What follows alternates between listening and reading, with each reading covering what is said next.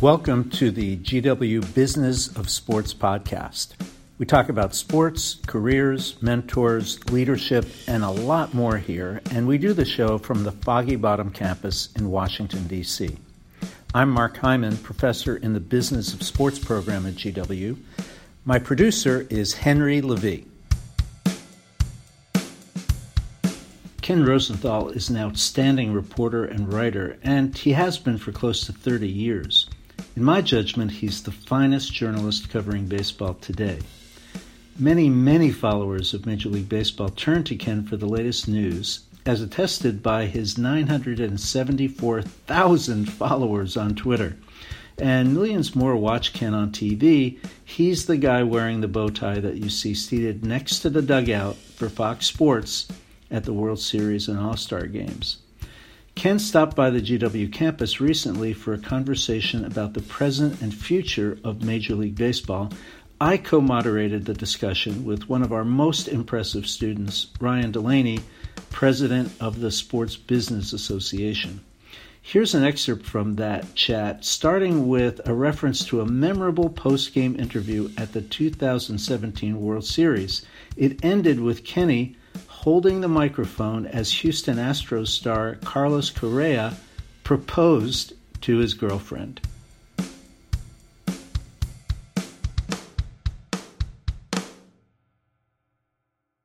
I have a couple of questions. Is there anything you'd like to add to that video? For instance, did you get invited to that wedding? I don't believe that wedding has taken place yet. Huh. But Ryan just asked me if I knew about it, if I knew this was coming. And the answer is yes and it's a great story. After Game Five of that World Series 2017, it was one of the most memorable games ever played. It was a crazy game. It was that Alex Bregman interview? That was the game. Carlos Correa calls to me in the clubhouse. It's very late. I mean, the game went forever. It's after midnight Eastern, and he says, "Kenny, I need to talk to you." Now, usually when a player says that to me in that tone, it's not going to end well.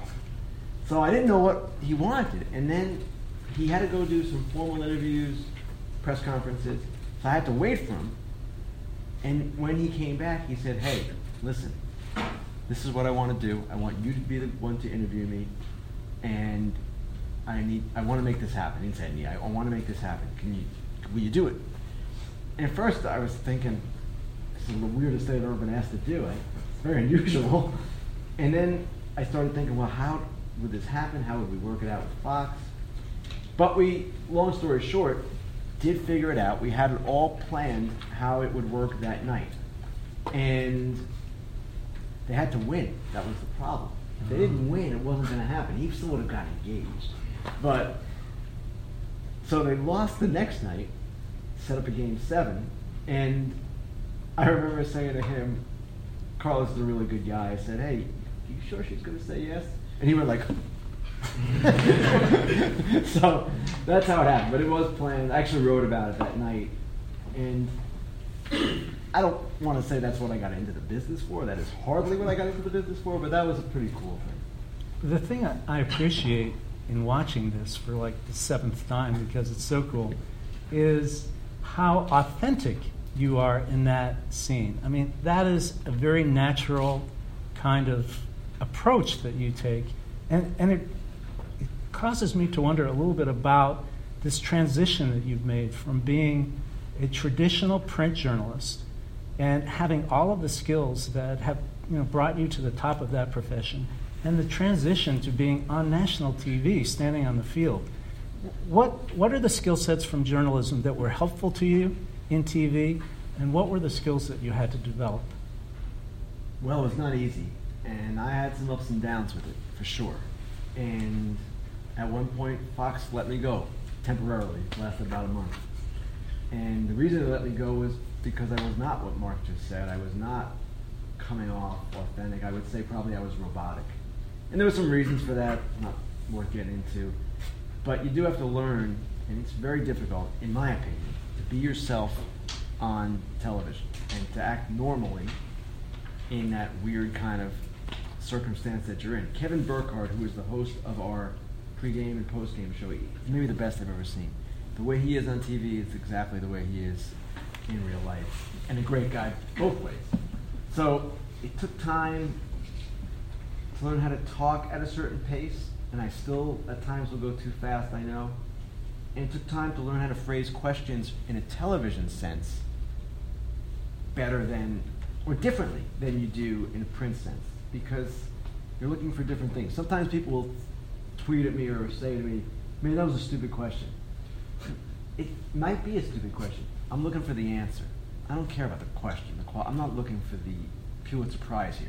I'm looking to get a good answer from a player on cer- certain things that might have occurred. So that took time. That actually that's ongoing. It, that never stops.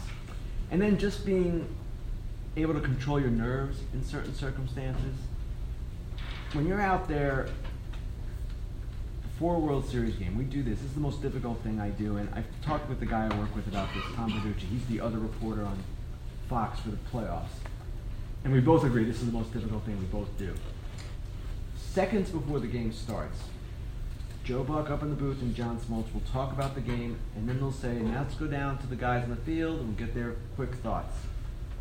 And one of us will go first, one of us will go after that. The players are on the field. They are, it's game time. The crowd is roaring. So one thing you have to do is not shout, because the microphones, they'll get you fine, but you can't help but almost raise your voice. And the other thing is, these things are timed. Tom and I, we basically memorize what we have and we go from there. But it's terrifying because if you lose your train of thought, there's no going back. And this year, in the NLCS, there was a game where we were late. And I'm standing there now. Luckily, I've got my back to the mound. But the Brewers pitcher apparently was looking at me like, hey, let's go. And I have no choice. and I have what I have, and I'm going to say what I'm going to say.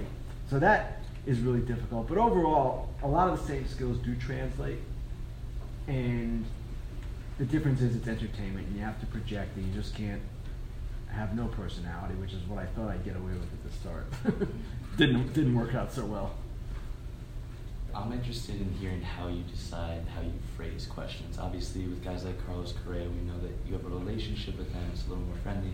But how do you go about it when a guy just came off a bad game or he committed an error that maybe blew the game for his team? Do you switch it up how you say it? Do you say it more lightly? Well, we only interview the winners, which is a pet peeve of mine because I think we should do both, and it's a little different, obviously, winners, losers, but there are ways to ask questions. And in print, I ask questions of losing players all the time. It's just something you get accustomed to. You try to be respectful, understand that it's a difficult moment, and at the same time, most of these guys now they come up, they've grown up in an age of media. The younger players have been interviewed from the time they were 16, 17 years old. It's not unfamiliar territory to them. And the blessing of being on TV, one of them, is they don't know who I am because they see me on TV. So it's not uncomfortable for them. It's not like I'm some guy coming out of nowhere. So that helps. But phrasing the questions is actually the most important part of those post-game interviews. And sometimes it's really hard to do well because sometimes you have to ask. And the, we get ripped for this all the time when you ask a guy how he feels. But sometimes that's the question. Hey man, you just hit the game-winning home run in Game Three of the World Series. What's going through your mind? And often that will get the best answer, and it's I guess a stupid question. The way it goes. So, a couple of more questions about kind of the craft of, of doing a World Series the way you do it. So you're sitting in, I guess, next to the dugout for nine innings. It depends on the stadium, but I'm in a photography pit close by the dugout for sure. So, what are you hearing and learning Not much. from that vantage point that, that you know, sitting on my couch in Baltimore, I'm not probably going to know? I'm maybe seeing things that are happening on the field um, or in the dugout, but frankly, the cameras, we have, I don't know, 20, 30 cameras, they're not missing anything. And honestly, Tom Verducci is much better at game analysis. In fact, he works as an analyst on many broadcasts. He did a couple of World Series as the guy in the booth. He picks up things in the game, Mark, that I'll never see. I, Well, I'll- for not on my best day, I'll well, see What do you mean by that? strategic stuff. Um, some a call. He may know the rule better than me. Mhm. My strength is more reporting on players, trades, that kind of thing, stories, background stories. But he is really good at zeroing in on the game, and he does it, in my opinion, better than anybody I've ever seen. from our standpoint. So down there, I don't know that there's great journalistic value, but it's the way television broadcasts are done. And there's with TV, it's a show, it's an illusion, and all that stuff. So that's why. I, could I do the same reporting from my hotel room? Probably. But there are some times where I do pick up things. Sometimes, but it's pretty rare. In the video, there were a couple instances where there were almost a couple uh, curse words slipped in. What do you do in a situation where a player or a manager drops something inappropriate? Well, it's not my problem. they we're on delay. It's a seven-second delay, I believe. So you saw Brendan get beeped out, and they're they're on it. Um, you know, I'm sure we have people sitting in a truck somewhere who just are paying attention to that. And I can't recall a time where I've had a circumstance where a guy was cursing to the point or being ridiculous to the point where it was not a good interview. I had to get out of it. So that, that's never happened. Again, we interview the winning players. so it's inevitable. We're going to have to ask some fanboy questions here tonight. So you That's fine. I mean, you work in, in for a company and, and an event where your colleagues are A Rod, David Ortiz, and John Smoltz. That's, that's unusual, I would say. Yeah, it's unusual. Tell us about the experience of working with these people as colleagues. Well, Smoltz is the one I work most closely with because we're on the games together. And we're on the games not just in the postseason, but during the season as well. And I also work with John at MLB Network. So I'm friendly with John. Pretty good friends, I would say. And yeah, he's somebody I covered. And covered in some of his biggest moments. So that's kind of different. But he is a colleague. It's just somebody I work with. Now, A Rod and Ortiz, yes, I'm working with them in the postseason. I will never see them. Mm. They're in the studio or in a separate set, and I may see them if I go into their truck before a game, but I don't usually do that. So it's not as if we're running around together and going out or anything like that. And there's sometimes a dinner, like one dinner before the World Series starts, where we all get together, but even that doesn't always take place. Who, who are the, the ex players working as broadcasters who you have a lot of respect for? Smoltz, for sure. Mark DeRosa on MLB Network. David Cone. Ron Darling, the best. Ron Darling. Why? He's so insightful. He's also a great guy. He's, a, he's a, just a fine, fine person. And I can name a number of others as well. But those, I guess, those would be the main ones. So at this point in your career, working with guys like that, and obviously talking to superstars on the field is routine. But how did you settle your nerves when you were first starting out? Well, I, Mark knows this. Mark and I worked together at the Baltimore Sun for many years, and Mark taught me a lot. And when you do the job, this idea of being blown away by a star, it doesn't it doesn't last very long if it lasts at all, if it's there, if it's there at all. And if you put me in a music venue with people I haven't covered but I admire, that's different. And I would be, whoa. But these are the people I work with. I, I'm, I'm around them every day, like any other group of people. Some of them are cool, some of them are not cool. But it never even enters the equation. The other thing I get asked along the same lines is, okay, what's your favorite team? No. Growing up, it was the Mets, but you lose that almost right away, and I don't root for anything. So we're in the business school, and I think that we ought to talk a little bit about the business of baseball. Uh, let's begin by addressing baseball's aging demographic. People who are, for the most part, the most avid fans of baseball are old people, almost yes. our age. Almost. As compared to like the NBA, where, I mean, it, I would say in my sport media class, I asked for a show of hands. What is your favorite sport? NBA. I think 85% of the students in the class, NBA is my favorite sport. So, is baseball concerned about that? And with respect to speeding up the game, pace of play, do you see that as a response to this issue of an aging demographic? Number one, the sport is definitely concerned. And just today they announced that they're going to let players wear different color cleats because, wow, we're making this great concession. So we can appeal to the younger people. But they know there's a problem. I don't know that all of these older white males know how to fix the problem. But they understand that they need to get a younger demographic. If you look at our median age of our viewers for a postseason game, it's in the 50s. And other sports, I'm sure, are much lower.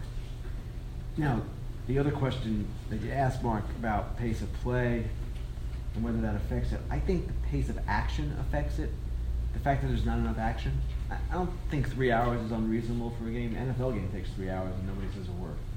But when it's three hours of one team with 20 strikeouts, the other team with 10 strikeouts, 10 walks, and the ball's never in play, it's hard for me to watch, and I've been watching the sport my whole life, and I know it's hard for younger people to watch. Now, that said, younger people do enjoy the sport in different kinds of ways fantasy, uh, on their phones, all kinds of different ways. So it's not a lost cause, but could the sport do better? There's not even a question about that. So to go off of that, in the NBA especially, we see superstars like LeBron James and Russell Westbrook usurping the sport itself and being involved in other ventures outside of basketball, whether it's fashion, movies, whatever it may be. A lot of the time, baseball players are known to kind of stay within the sport. Do you Yes. think there can be something said to getting them more involved outside of it? Ryan, this came up this year with Mike Trout, who is the best player. He's LeBron James of baseball, and should be appreciated as such, and probably isn't. In part because he has a very low-key, modest personality. He's just not that interested. And the commissioner around the All-Star game said something to the effect of, "Well, we'd like to do more with him, but he doesn't want to do it." Part of that is the culture of the sport, in which unlike the NBA, it's not an individualistic sport. Even though the NBA is a team sport, we celebrate the individuals. Baseball beats down the individuals. That's kind of the culture of it. So it's hard for certain players to step out. And when a guy like Harper shows a little bit of personality, it's like, oh my God, this guy's crazy. no, he's just a different guy. So I don't know how you change that. I think that is changing. I do think there's a greater appreciation now for personality slowly coming around. But you're right. Everybody knows who LeBron is. Part of the reason is he wins championships. Trout hasn't done that. Harper's better known because Harper has a personality. And that is something that the sport definitely needs to address, but it, they can't force the players to do things. And the problem with what they said, what the commissioner said about Trout is, this guy's the shining light.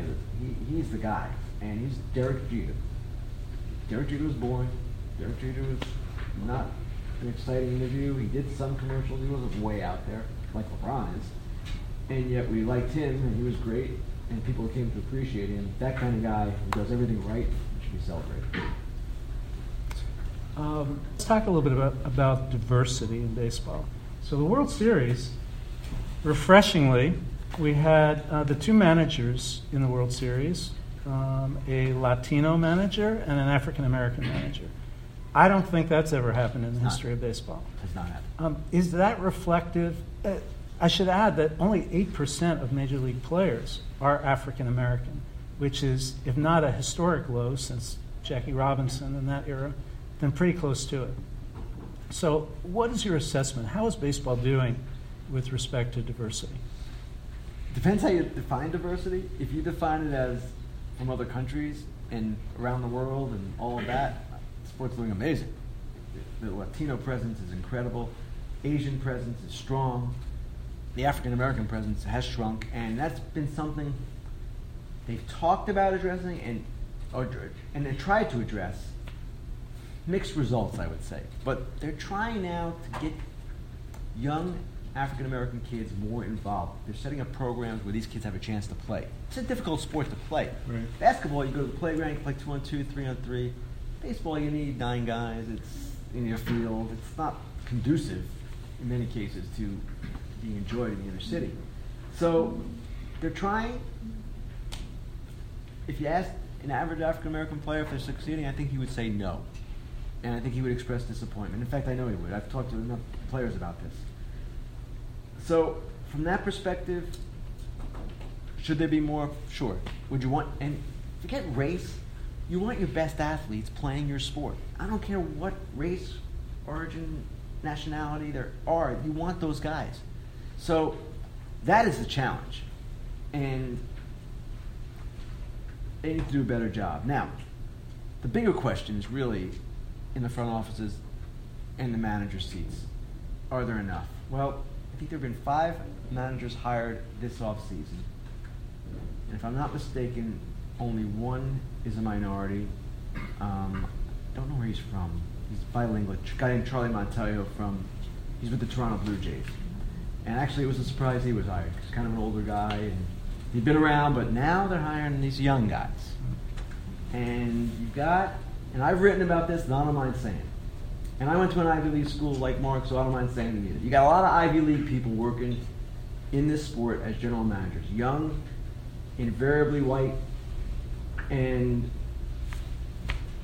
kind of all alike, alike, homogenous.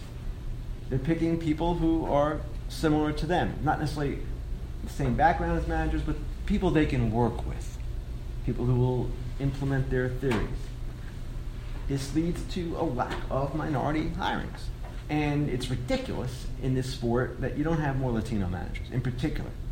And frankly, at some point, I think there will be Asian American managers more so. The, the, whole, I think it will change, but boy, it's slow. And it goes back to the front offices. I believe we have one African American general manager now. I don't know that there's any Latino general manager. If I'm missing somebody, forgive me. And to me, this is the problem. And if you want your sport to change, you have to welcome in welcome in people that you haven't welcomed before and embrace people in a greater fashion than you have instead of sticking to the Ivy League model.